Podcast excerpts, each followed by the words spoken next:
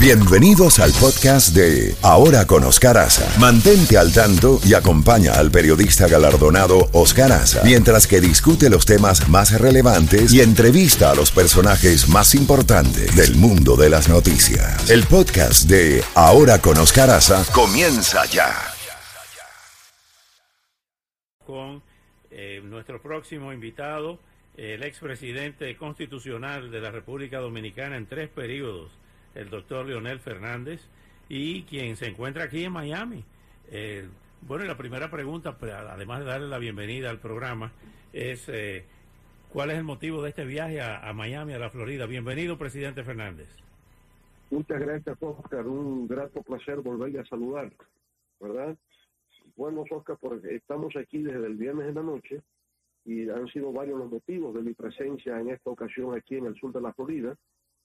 Primero porque teníamos la juramentación de un grupo de nuevos miembros de nuestro partido, la Fuerza del Pueblo.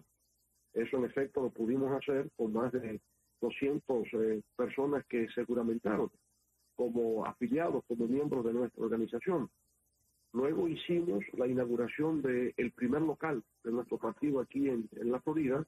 Lo hicimos en Alapata, aunque tenemos otro local de la Fuerza del Pueblo en Tampa, que vamos a inaugurar en el mes de mayo, cuando voy a retornar de nuevo por aquí. Y, bueno, esa fue la parte política, ¿verdad? En la parte de la Fundación Global, pues hicimos un torneo de golf que fue sumamente exitoso, con la participación de 120 jugadores, que es el máximo que se permite. Lo hicimos aquí y el propósito de esa actividad es la de recaudación de fondos para la Fundación, que es una institución sin fines de lucro y está registrada aquí en los Estados Unidos por el nombre de GFDD, que es Fundación Global, Democracia y Desarrollo, por sus siglas en inglés. Entonces, eso ha sido la razón fundamental, una visita a la Universidad Internacional de la Florida, hablando con el expresidente eh, Luis Guillermo Solís de Costa Rica, así como con el, el profesor Eduardo Gamarra, que ya ha sido director del Departamento de Estudios de América Latina y del Caribe de FIU, porque estamos trabajando en una, en una propuesta que se va a llevar a la Cumbre de las Américas en Los Ángeles a principios del mes de julio, que contenga una perspectiva latinoamericanista de qué esperamos del vínculo entre los Estados Unidos y nuestra región. Así que, Oscar, esos han sido los, los motivos fundamentales de nuestra presencia aquí en la Florida en esta ocasión. bien, estamos los que vivimos fuera de, de, nuestro país, aunque siempre lo llevamos en la mente y en el corazón, preocupados por la, lo que muchos llaman la tormenta perfecta, una pandemia de dos años, eh, una guerra al borde de, una hecatombe, según los más eh, agudos analistas, con la ofensiva del Donbass que se inició hoy, eh, y también otros temas como la inflación a nivel mundial y la polarización política. ¿Cómo está enfrentando la República Dominicana desde, desde su ángulo y desde su perspectiva todos estos retos y todos estos desafíos? Bueno, sin duda también para la República Dominicana han sido retos muy grandes, ¿verdad? El tema de la pandemia, en principio teníamos el problema de la vacunación, de dónde iban a venir las vacunas. Se hizo un contrato con una de las empresas que no, no logró en principio dar resultado y por tanto tuvo que apelarse a la vacunación eh, vía China. Recibimos la, la vacuna de Sinovac. Las dos primeras dosis fueron suministradas por esa, esa empresa china y ya luego para la tercera dosis y la cuarta que se ha iniciado para algunas personas ha sido con la Pfizer. Entonces yo diría que en términos de la vacunación los objetivos fueron eh, cumplidos satisfactoriamente. Ahora, eh, en la parte económica, en la República Dominicana, como en el resto del mundo, hubo un confinamiento y por consiguiente en el año 2020 una severa contracción de la economía de menos 6.7% del producto. Cuando una economía cae en una situación semejante, ¿verdad? Una, una severa y profunda contracción, la única forma de salir de eso es la, la fórmula que se aplica a nivel planetario. Los bancos centrales hacen una expansión monetaria y los gobiernos pues incrementan el gasto público y lo hacen en base a esa masa monetaria, pero también al tema de la deuda. Se incrementa la deuda externa.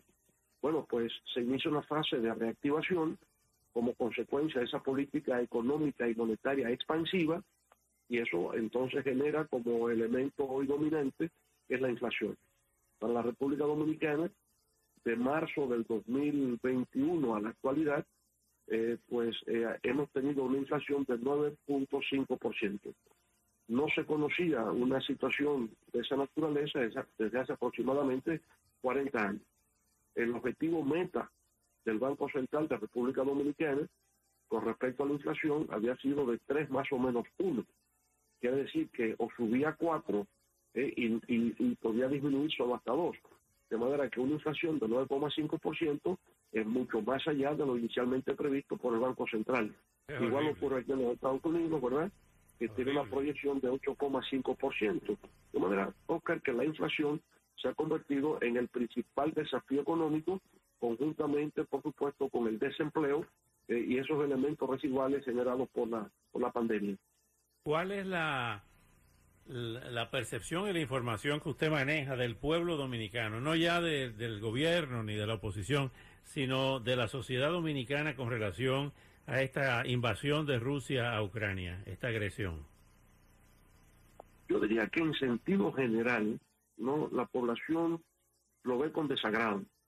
Este, ya en el siglo XXI, que un Estado intervenga en los asuntos internos de otro, pues es algo que se rechaza. ¿no?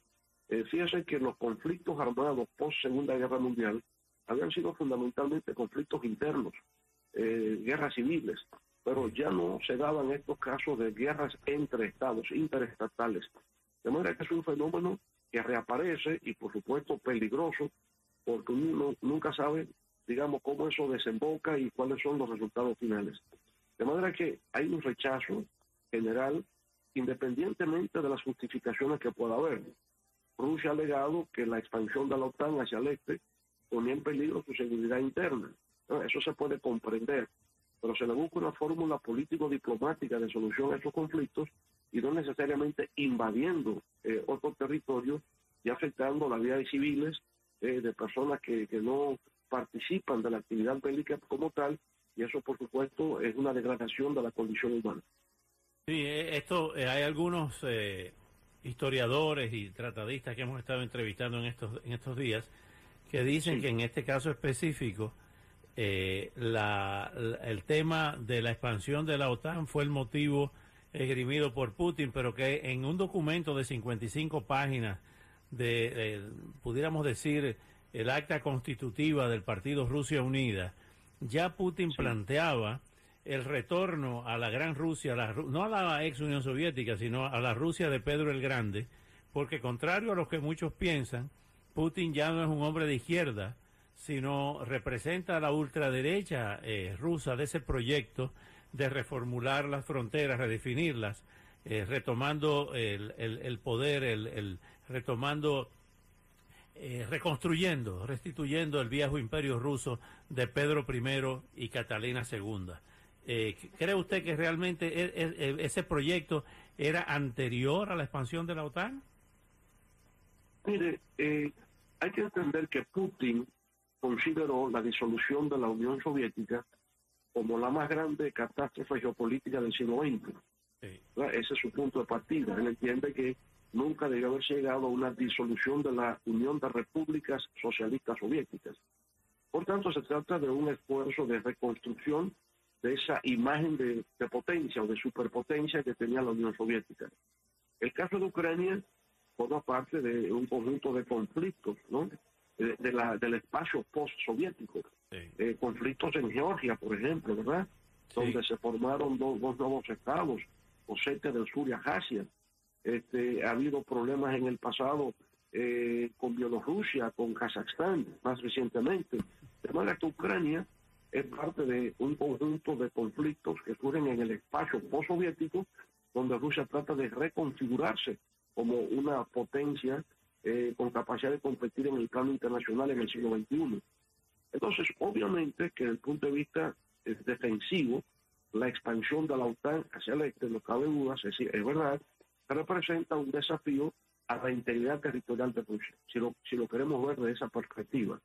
Así como la presencia de misiles soviéticos en Cuba representaban una amenaza a la seguridad interior de los Estados Unidos en los años 60, en la época de la Guerra Fría. Es un argumento que se puede entender. Ahora, así como los misiles eh, soviéticos fueron sacados de Rusia sin que se disparase un solo tiro, y, los, y los eh, este, misiles norteamericanos en Turquía por igual, yo entiendo que en el conflicto de Ucrania debió haberse buscado una solución político-diplomática, que es el caso que no ha tenido lugar.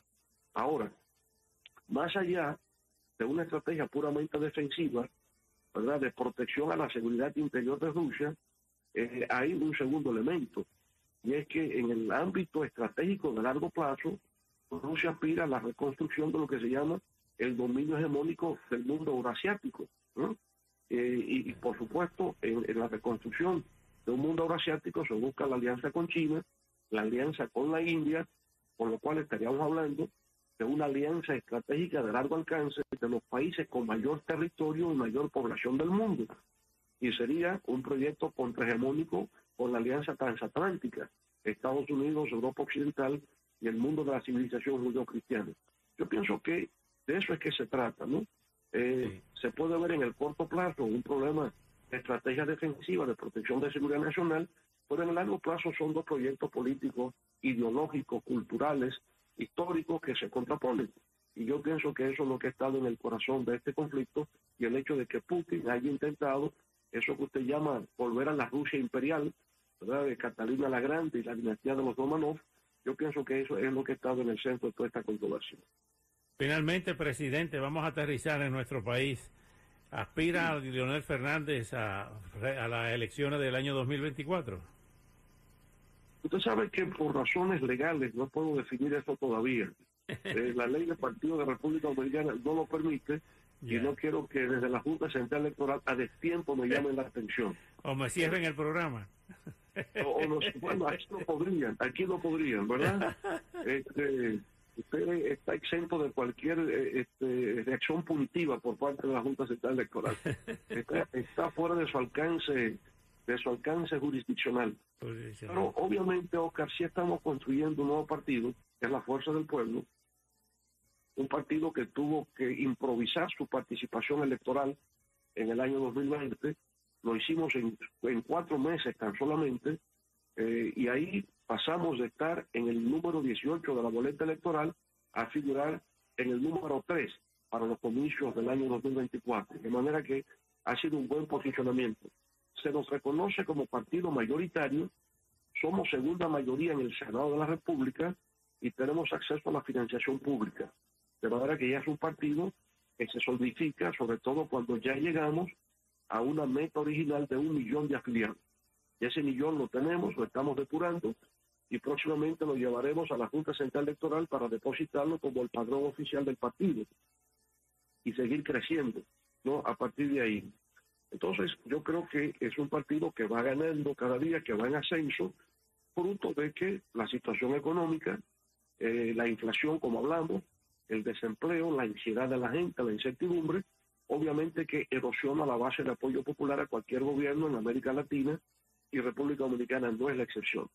La medida en que eso ocurre, pues nos posicionamos como una alternativa democrática para esos comicios del año 2024.